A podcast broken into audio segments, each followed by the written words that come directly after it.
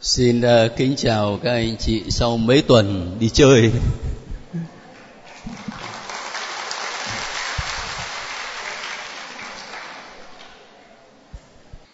Về đến nhà thì được cha lĩnh cho biết là các anh chị ờ, rất chịu khó học sách Samuel quyển thứ nhất. Rồi Ngài có gửi cho tôi mấy thắc mắc của các anh chị. Chắc là tôi chỉ trả lời được ờ, một phần thôi phần khác thì dành cho tuần sau, bởi vì nếu không thì có lẽ không có thời giờ để nói về sách Samuel thứ hai một chút. Cái thắc mắc này các anh chị cũng nên quan tâm, bởi vì có thể là mình đọc thì mình cũng cảm thấy nó khúc mắc giống như vậy nhưng mà mình không có nói ra thôi. Cho nên bây giờ xin mời cả lớp lấy sách Samuel quyển thứ nhất đó, ở chương 16 chương 16 câu 14 các anh chị thấy chưa? Câu 14 viết làm sao? Thần khí đức chúa rời khỏi vua Saul và một thần khí xấu từ đức chúa đến ám vua. Rồi một chỗ. Thế bây giờ chúng ta lấy sang chương 18 Chương 18 ở câu 10 Sách Samuel viết làm sao nào? Ngày hôm sau, Một thần khí xấu của Thiên Chúa nhập vào vua Saul Và vua lên cơn xuất thần ngôn sứ ở giữa nhà. Ông David đang gảy đàn như mọi ngày và vua Saul cầm cây giáo trong tay. Vua Saul phóng cây giáo và nói, ta phải đâm David, ghim nó vào tường mới được. Nhưng hai lần David tránh được.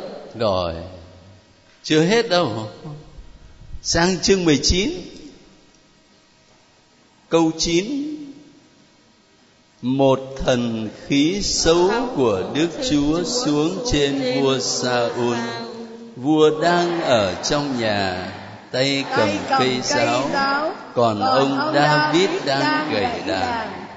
vua Saul tìm cách dùng cây giáo ghim ông David vào tường nhưng ông này tránh được và vua cầm cây giáo vào tường ông David chạy đi và trốn thoát đêm ấy.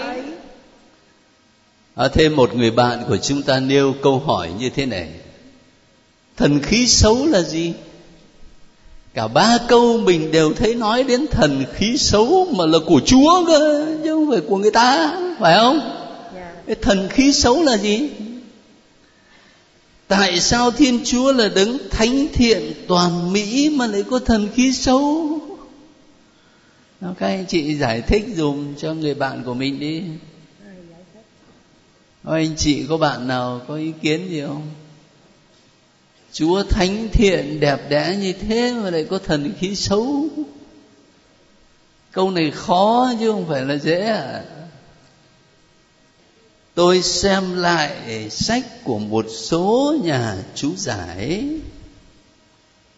thì thấy họ trình bày cho chúng ta biết đại khái thế này. Các anh chị có thấy ở trong những đoạn văn mà nói đến thần khí xấu đó, thì cũng thường là mô tả cái hành động của vua Saul. Những cái hành động có vẻ dữ tợn. Chẳng hạn như là ông ấy đang cầm cây giáo mà ông nhắm David, ông phóng ghim nó vào tường, cho nó chết những cái hành động đó người bình thường có làm không? Không làm. Ở trong thời đại của chúng ta ngày hôm nay đó, những cái hành động mà quá dữ tợn như vậy, nhất là của một ông vua nữa thì làm sao? Khá nhiều trường hợp là do tình trạng thần kinh tâm thần. Khá nhiều tình trạng là do tâm thần thế thì một số nhà chú giải giải thích ở cái điểm này đó, với những cái triệu chứng như vậy. Đó là triệu chứng của bệnh tâm thần.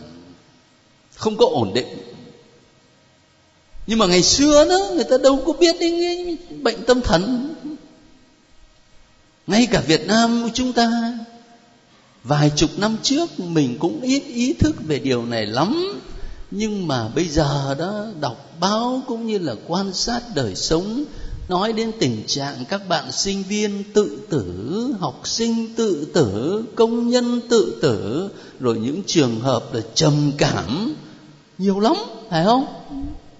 Cái tình trạng tâm thần nó không có ổn định. Thế thì ngày xưa người ta chưa có khái niệm gì về bệnh tâm thần, cho nên người ta diễn tả như vậy đó, thần khí mà là thần khí xấu. Từ chúa mà đến lý do làm sao?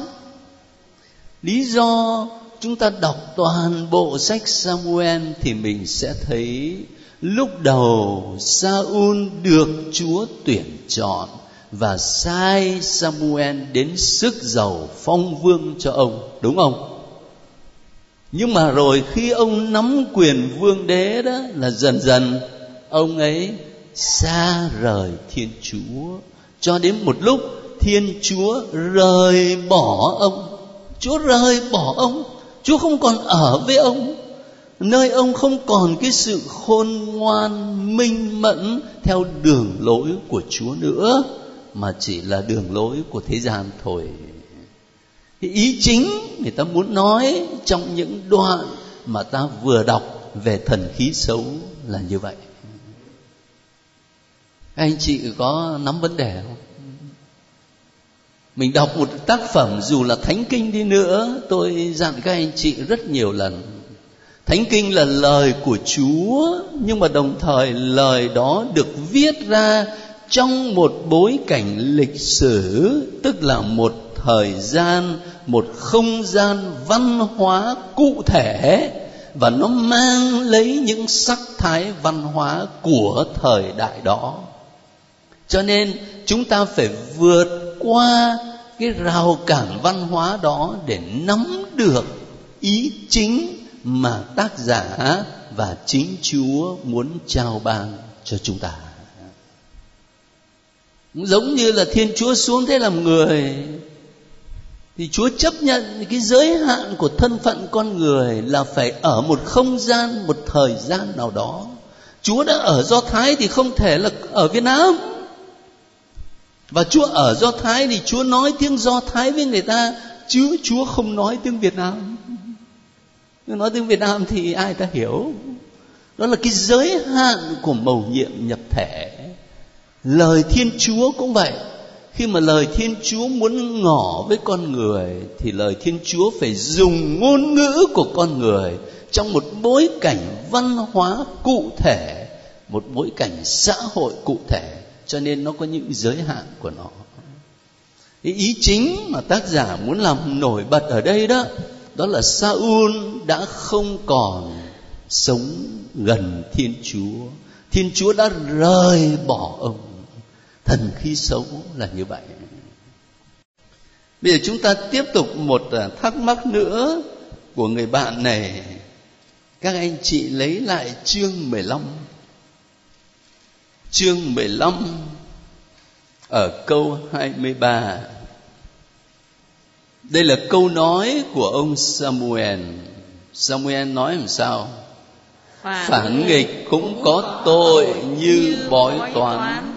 ngoan cố là tội ác giống như thờ ngẫu tượng. bởi vì ngài đã gạt bỏ lời của đức chúa. Nên người đã gạt bỏ ngài không cho làm vua nữa đấy chúng ta vừa mới nói chuyện là chúa rời bỏ Saul thì ở đây chính là lời cảnh cáo của Chúa qua miệng tiên tri Samuel gửi đến cho Saul. Bởi vì Ngài đã gạt bỏ lời của Đức Chúa cho nên Chúa đã gạt bỏ Ngài không cho làm vua nữa. Nhưng mà người bạn của chúng ta thắc mắc á, là ở cái phần đầu phản nghịch cũng có tội như là bói toán. À. thế bây giờ tiếp đó ở chương 28 những câu hỏi này chứng tỏ người đặt câu hỏi đọc thánh kinh rất là kỹ. Ở chương 28 từ câu 12 cho đến câu 19 thì nói đến một bà đồng bóng các anh chị có nhớ không? Yeah. Dạ. ai tìm đến cái bà đồng bóng này? Saul. ông vua Saul. Ông ấy tìm đến để làm gì? Để nhờ bà ấy triệu tiên tri Samuel lên. Nếu có ai ở trong lớp này đã đi ờ, quay cơ chưa? Đi gọi đồng lên. Đi xem bói thì chắc là nhiều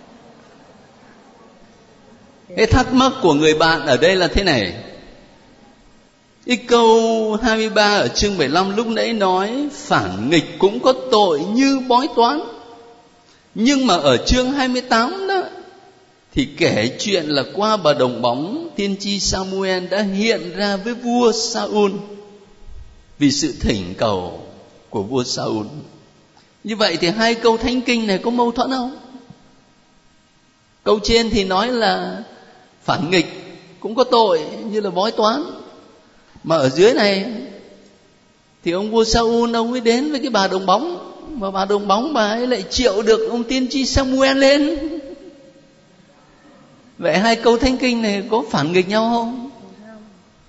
Khó đấy chứ, đùa. Cái này mà ra bài thi cũng được đấy, nhỉ. Thế trước hết là ở chương 15 câu 23 cái câu mà nói phản nghịch cũng có tội như bói toán. Thì đây cũng là một vấn đề về dịch thuật đó. Dịch là bói toán để cho người Việt Nam dễ hiểu. Tôi có lấy bản tiếng nước ngoài ra tôi đối chiếu. Thì cái bản tiếng Anh người ta dịch là divination. Mình tạm có thể dịch là thờ quấy. À, thờ quấy, thì có lẽ nó phù hợp hơn với cái câu, cái phía dưới cũng của câu 23 phản nghịch cũng có tội như là thờ quấy, mà ngoan cố là tội ác giống như thờ ngẫu tượng. Đó, thì hai cái nó đều là đi với nhau, thờ quấy, thờ ngẫu tượng. Nhưng mình dịch ra là bói toán để cho Việt Nam ờ, cảm thấy nó dễ hiểu, nó gần gũi đó là về vấn đề từ ngữ. Cái quan trọng là bây giờ cái ý nghĩa ở bên trong. Chúng ta dịch là cái bà đồng bóng. Người Việt Nam mình hiểu cái bà đồng bóng làm sao?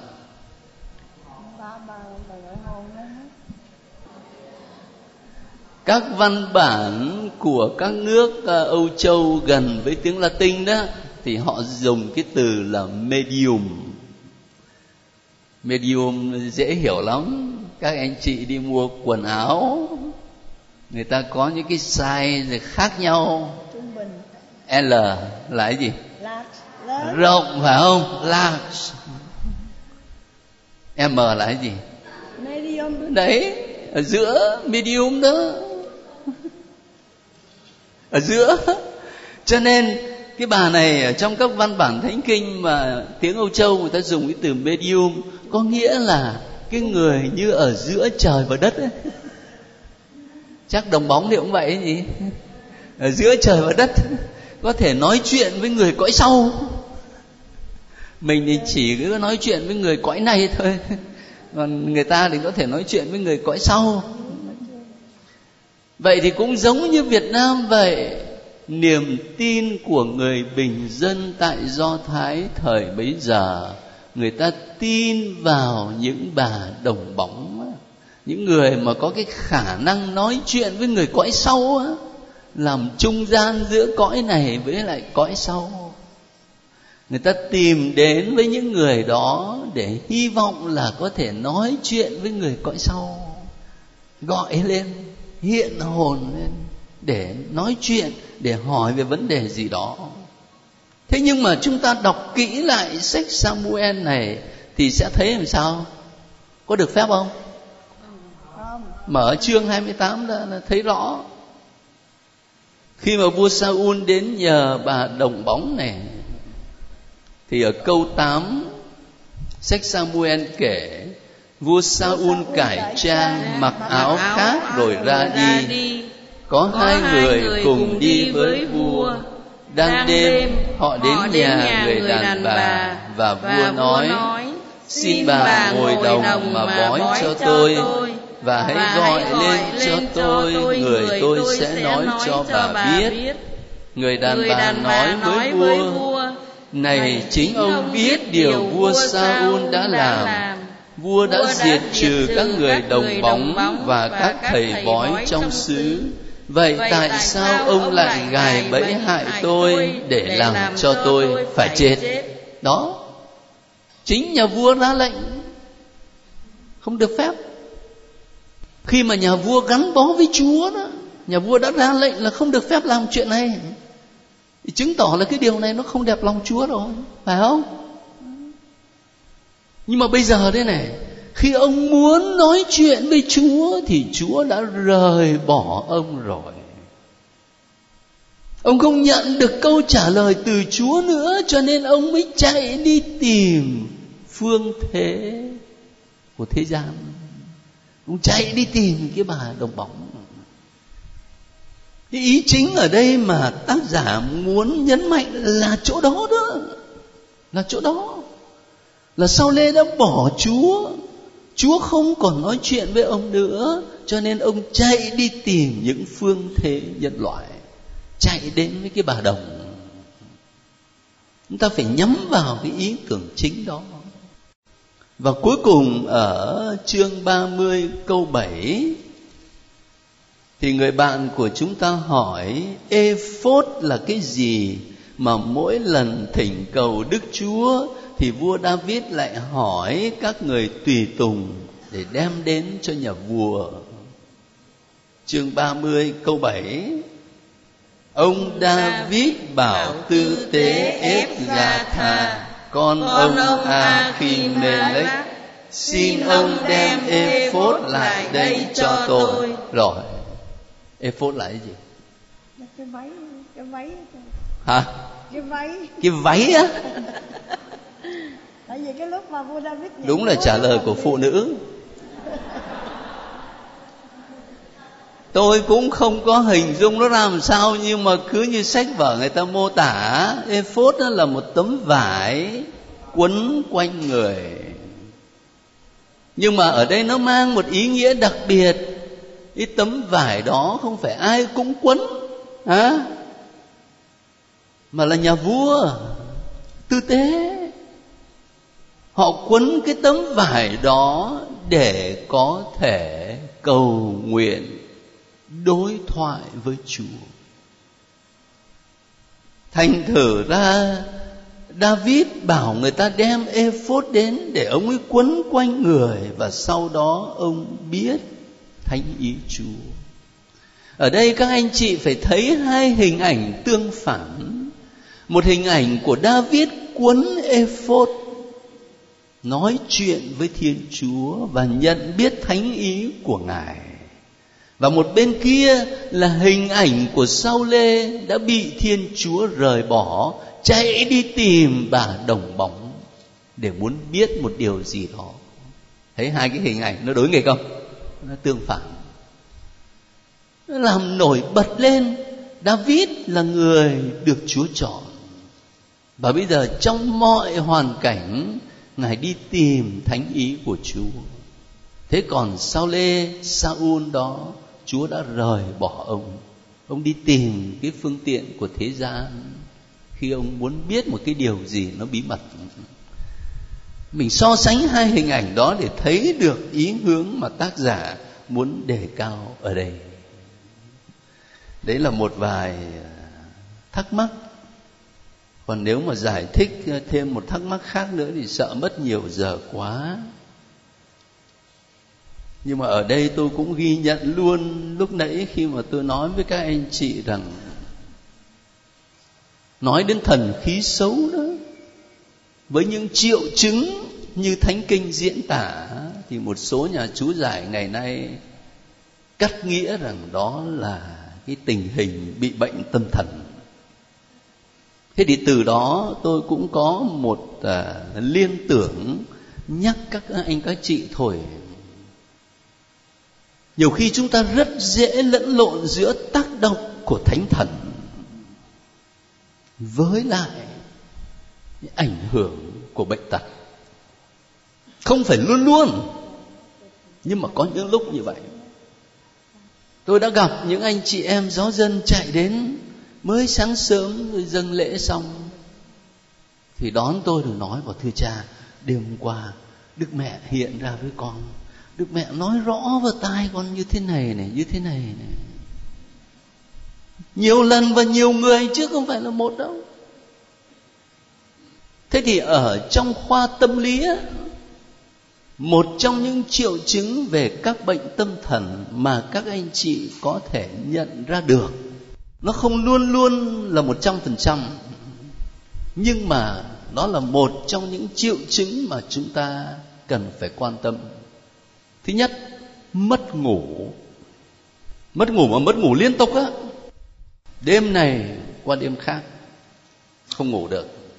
Cho nên ờ, cố gắng tối trước khi đi ngủ, cầu nguyện thật là bình an, ngủ cho ngon. Giấc ngủ quan trọng lắm chúng ta là những người khỏe mạnh đây này, nhưng mà các anh chị và các bạn có thấy khi mà mình mất ngủ chừng vài ba ngày tự nhiên mình có còn được sự minh mẫn không? Không có. Cho nên một trong cái triệu chứng đó nên quan tâm đó là tình trạng mất ngủ. Rồi sau cái tình trạng mất ngủ đó là cứ nghe cái tiếng nói ở bên tai tôi tìm hiểu, và khi đi học đó là tôi cũng có phải đọc sách mình thử ra cái từ tiếng anh người ta hay nói, hearing voice. Nghe những cái tiếng nói ở bên tai này. Và có những người mà đến cái tình trạng ờ, nặng, mà bị phấn khích một cách cực độ đó, nhiều khi cái tiếng nói bên tai nó làm sao? Cầm súng lên, nhắm cái thằng đó, bắn. Nó xảy ra rồi tiếng nói bên tai nữa. Đi ra sông, leo lên lan cầu, nhảy xuống. Người ta tự tử không phải trong cái lúc mà tỉnh trí, mà trong cái lúc người ta hoảng loạn. Rồi có những người có niềm tin tôn giáo thì nghe tiếng nói bên tai đó, mà cứ nghĩ là đức mẹ nói, đức phật nói, phật bà quan âm dạy. Có niềm tin tôn giáo, nhưng mà thực sự nó là cái bệnh. Và đặc biệt là trong lúc đó mà chúng ta có nói với họ điều gì là họ nhất định không nghe đâu. Chỉ có họ mới đúng thôi. Chỉ có họ mới đúng còn mọi người là sai hết. Cho nên, để ý một chút, để đừng vội vã, cứ bảo nghe tiếng này, tiếng kia là chúa thánh thần. Ở trong giáo hội chúng ta, người ta vẫn nói đến sự phân định các đặc sủng và đối với thánh phaolô đó, ngài đưa ra những cái tiêu chuẩn để giúp chúng ta phân định những đặc sủng. Nếu thực sự đó là ân huệ chúa thánh thần ban, thì nó phải dẫn đến những hoa trái là làm sao? Bình an, vui mừng, tiết độ, yêu thương, hiền hòa, khiêm tốn, thanh khiết chứ hoa trái của thánh thần không phải là giữ tợn, rồi giết người, rồi chửi rủa, rồi gây mất bình an. Đấy không phải là hoa trái của thánh thần. Mình phải dựa vào những hoa trái của thánh thần để phân định đâu là ân huệ của thánh thần, đâu là đặc sủng chúa ban cho chúng ta, và đâu có khi là tác động của ma quỷ hay là ảnh hưởng của bệnh tật chứ không phải vớ cái gì cũng bảo là của chúa thánh thần hết nhé cẩn thận cái chuyện đó và một trong những hoa trái quan trọng mà Chúa Thánh Thần ban cho chúng ta. Đó là người nào sống trong ơn nghĩa của Chúa Thánh Thần thì luôn luôn là để phục vụ cộng đoàn, chứ không phải phục vụ cái cá nhân mình. Phục vụ cộng đoàn. Cho nên nếu các anh chị mà có thắc mắc với tôi về cái chuyện mà nói tiếng lạ đó chẳng hạn, thì tôi sẽ hỏi ngược lại ngay. Nói tiếng lạ để làm gì? Hour để làm gì? Có để phục vụ cộng đoàn không? Đừng có quên cái chuẩn mực đó. Thì nhân cái chuyện ờ, chúng ta đọc ở trong sách thánh về vấn đề mà thần khí xấu, rồi giải thích với nhau một chút thì tôi căn dặn thêm với các anh chị nào, thế bây giờ chúng ta cố gắng dành ít giờ để đi vào sách Samuel quyển thứ hai mời các anh chị lấy một hai bản văn mà tôi cố ý chọn là những bản văn được dùng trong cử hành phụng vụ của giáo hội công giáo chúng ta. Thứ nhất là chương thứ sáu. Chương thứ sáu. Đọc hết cả chương này thì dài lắm, cho nên chúng ta có thể cắt ờ, từng đoạn một.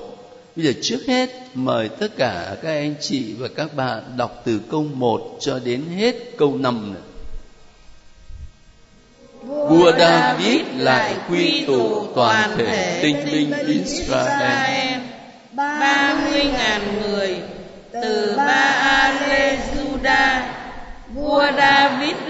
đường và cùng đi với toàn dân đang ở với vua để đưa hòm bia thiên chúa từ đó lên hòm bia mang danh đức chúa các đạo minh, đấng ngự trên các thần hồn người ta đặt hòm bia thiên chúa lên một cỗ xe mới và mang đi từ nhà ông Aminadab ở trên đồi. Các con ông Abinadab là Uzza và và Abso điều khiển cỗ xe mới. Họ đưa xe đi từ nhà ông Abinadab ở trên đồi. Trên xe có hòm bia Thiên Chúa, còn ông Abso đi trước hòm bia vua David và toàn thể nhà Israel vui đùa trước nhan Đức Chúa với mọi thứ nhạc cụ bằng gỗ chắc bá với đàn cầm đàn sắc trống con trũng trẻ thanh la. À, chúng ta tạm ngừng ở đây. Anh chị nhớ lại xem đã học thánh kinh cả năm rồi. Hòm bia là gì? Nhớ rồi cái gì? Một cái hòm bằng gỗ thật là quý giá.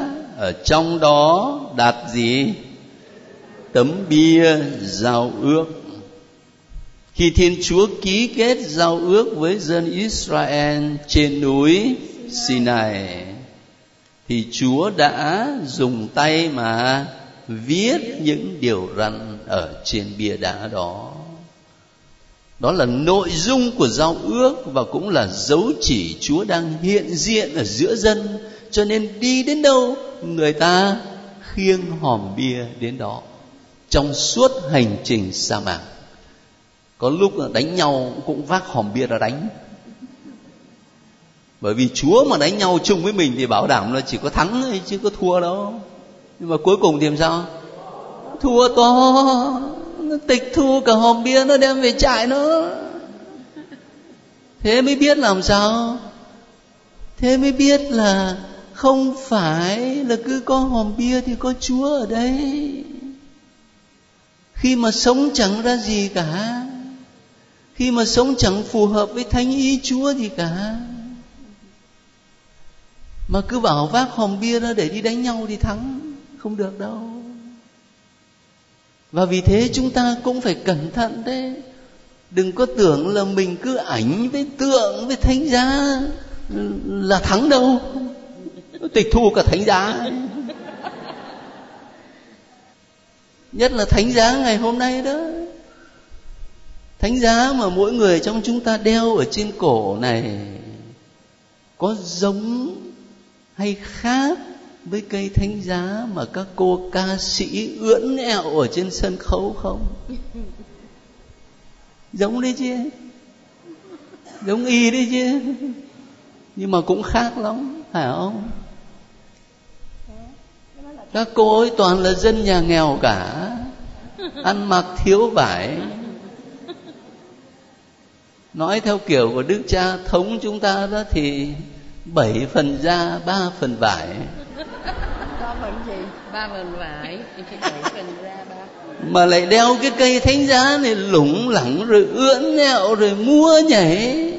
Cái cây thánh giá ở trước ngực các cô nó chỉ là một đồ trang trí thôi chứ nó không phải là cây thánh giá mà người công giáo chúng ta tung hô. Đây là nguồn ơn cứu độ chúng con. Cho nên giống nhưng mà khác vô cùng. Đừng quên cái điều đấy. Đừng đánh lừa nhau vì những cái chuyện cứ vác thánh giá ra để mà biện hộ cho điều này, điều khác không? Mà đó là chuyện ở trong thánh kinh chứ không phải là chuyện ở đường phố mà thôi. Thế thì ở đây, vua david một khi đã thống nhất được đất nước, thì một trong những điều mà ông quan tâm đó là rước hòm bia, hay nói một cách ờ, cụ thể là rước chúa rước chúa về jerusalem, về thủ đô. Cái điều đó là hoàn toàn tốt đẹp và một cuộc rước rất là long trọng như chúng ta thấy này anh chị và các bạn phải tưởng tượng dân do thái vào cái thời điểm đó thì đâu có phải là đông đảo gì lắm. Vậy mà họ huy động ba mươi ngàn người. Một cuộc rước là long trọng lắm. Thế bây giờ ta đọc tiếp sang câu 12 coi nào, để xem thái độ của David như thế nào. Người ta báo tin cho vua David rằng vì hòm bia Thiên Chúa, Đức Chúa đã giáng phúc cho nhà ông Obed Edom cùng tất cả những gì thuộc về ông. Vua David liền đi và rước hòm bia Thiên Chúa từ nhà ông Obed Edom lên thành vua David trong niềm hân hoan khi những người khiêng hòm bia của Đức Chúa đi được sáu bước, thì vua sát tế một con bò và một con bê béo. Vua David quấn ephod vải gai, nhảy múa hết sức mình trước nhan Đức Chúa vua David và toàn thể nhà Israel rước hòm bia Đức Chúa lên giữa tiếng hò reo với tiếng tù bà. Rồi chúng ta tạm ngừng ở đây. Cái hình ảnh của một ông vua mà quấn ephod vải gai nhảy múa hết sức mình trước nhan Đức Chúa. Vua nhá, xin lỗi nhà mình tưởng tượng đức hồng y. Thì có thấy nó long trọng nhưng mà các anh chị có nhớ đến một đoạn thánh kinh nào mà có một ai đó nhảy mừng? Nhảy mừng ở trong lòng mẹ. Đúng rồi do an tẩy giả. Mà khi nào vậy? Khi đức mẹ khi đức mẹ đến thăm bà elizabeth và lúc đó đức mẹ đã có thai chưa? Có rồi. Có rồi. Kinh cầu đức mẹ có câu đức bà là hòm bia thiên chúa. Đó là hình ảnh của thánh kinh đấy. Trong cựu ước là hòm bia giao ước nhưng mà đây này hòm bia thiên chúa. Bởi vì thiên chúa làm người đang hiện diện trong cung lòng người trinh nữ có tên là maria. Cho nên cũng như vua david ngày xưa mà đi rước hòm bia nó là ông nhảy mừng. Thì bây giờ thánh Luca dùng cái hình ảnh đó do an tẩy giả nhảy mừng trong lòng mẹ còn nhảy như thế nào thì chỉ có các chị mới biết chứ làm sao tôi biết được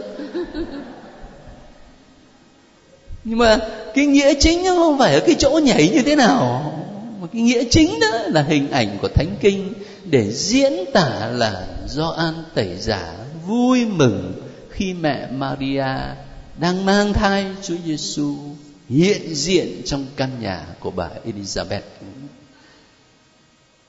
Tôi nói là tôi chọn những bản văn mà nó có liên hệ đến các bản văn thánh kinh trong các cử hành phụng vụ. Để khi các anh chị đi lễ mà nghe những bản văn đó, tự nhiên chúng ta hiểu hơn. Cái ý nghĩa nó sáng lên. Chứ nếu không thì mình chỉ nghe cho nó qua vậy thôi. Chưa hết. Thế cái câu chuyện mà Đức Hòm Bia về Jerusalem này có ai trong lớp nhớ thử xem là trong một năm các ngày lễ công giáo thì cái bài này này được chọn đọc trong ngày lễ nào? Nhiều lễ quá khó nhớ. Hả giờ ta rút lại coi. Lễ đức mẹ. Lễ đức mẹ. Không sao. Truyền tin à vô nhiễm nguyên tội. Là hồn sáng lên trời.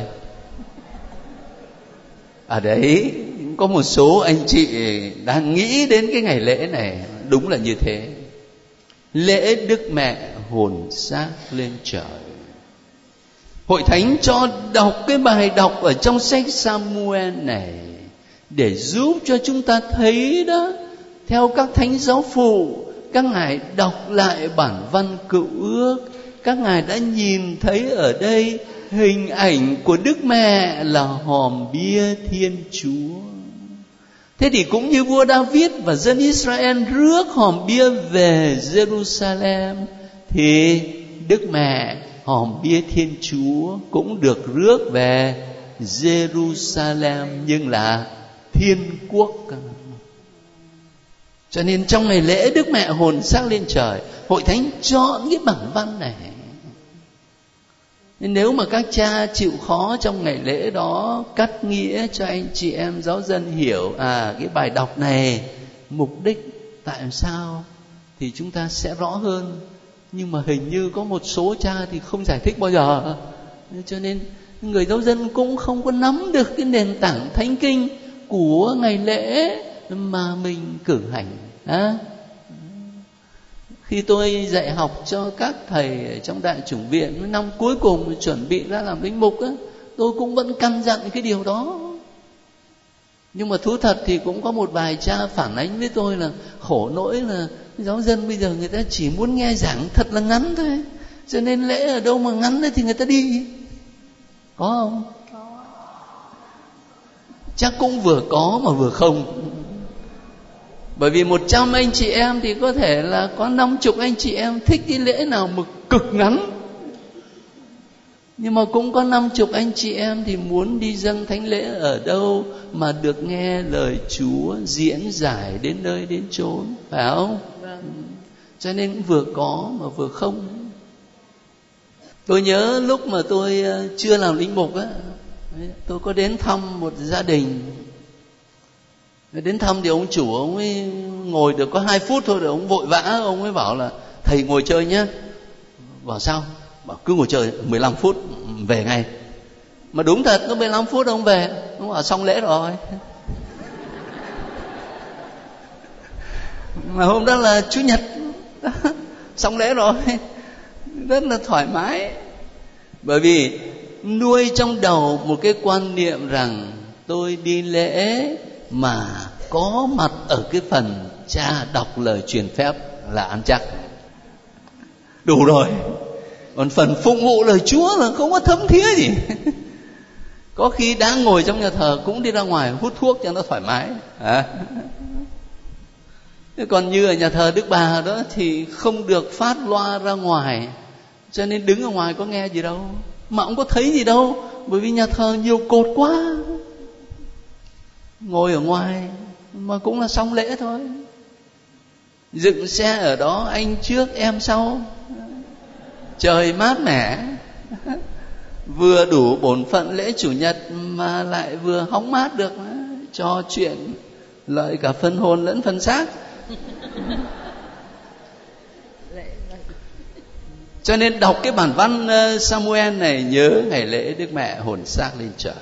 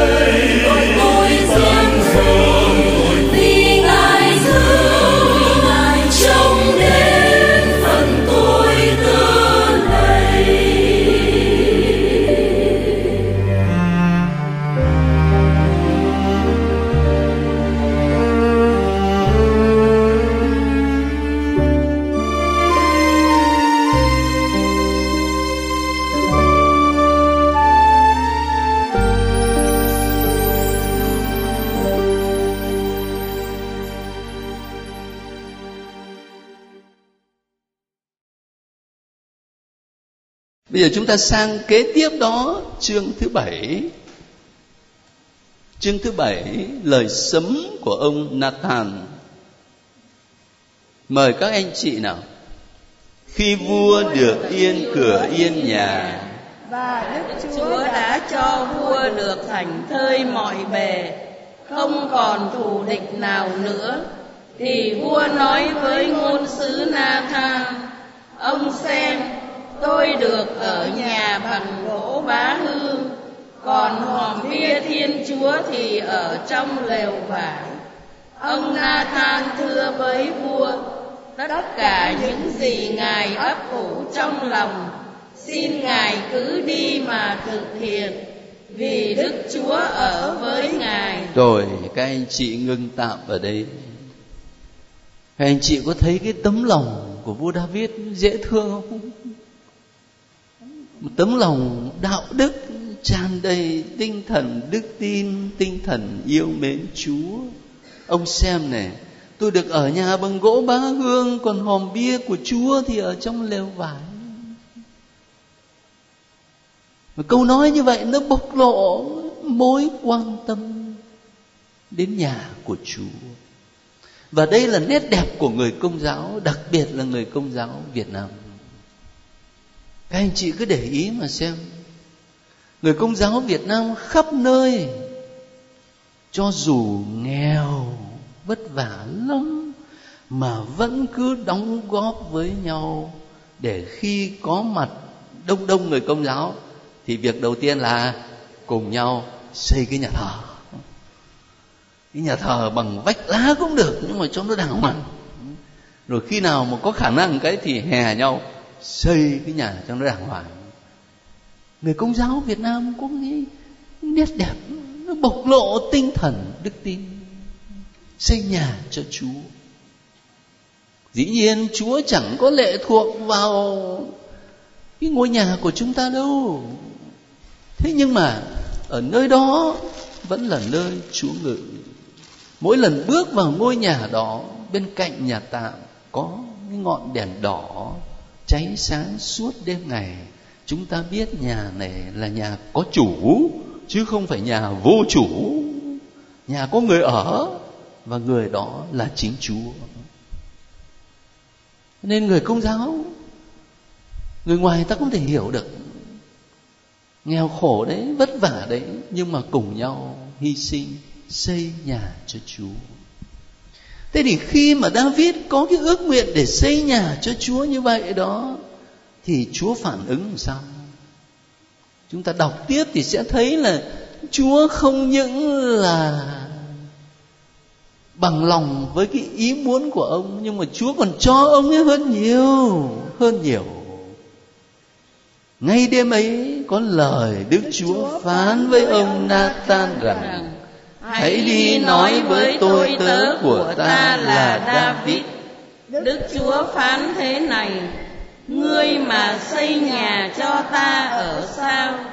Thật vậy, từ ngày ta đưa con cái Israel lên từ Ai Cập cho tới ngày hôm nay, ta không hề ở trong một ngôi nhà, nhưng ta đã thay đây mai đó trong một cái lều và trong một nhà tạm trong suốt thời gian rầy đây mai đó với toàn thể con cái Israel, có bao giờ ta đã lên tiếng hỏi một trong các thủ lãnh Israel mà ta đã đặt lên chân dắt dân ta là Israel? Sao các ngươi không xây cho ta một ngôi nhà bằng gỗ bá hương?